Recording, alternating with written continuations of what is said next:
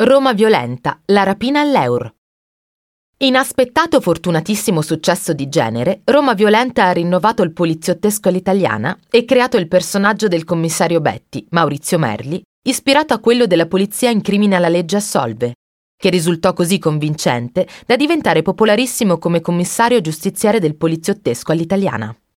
Il film parla della criminalità violenta che si accanisce su Roma e di un tutore dell'ordine che cerca di stroncarla.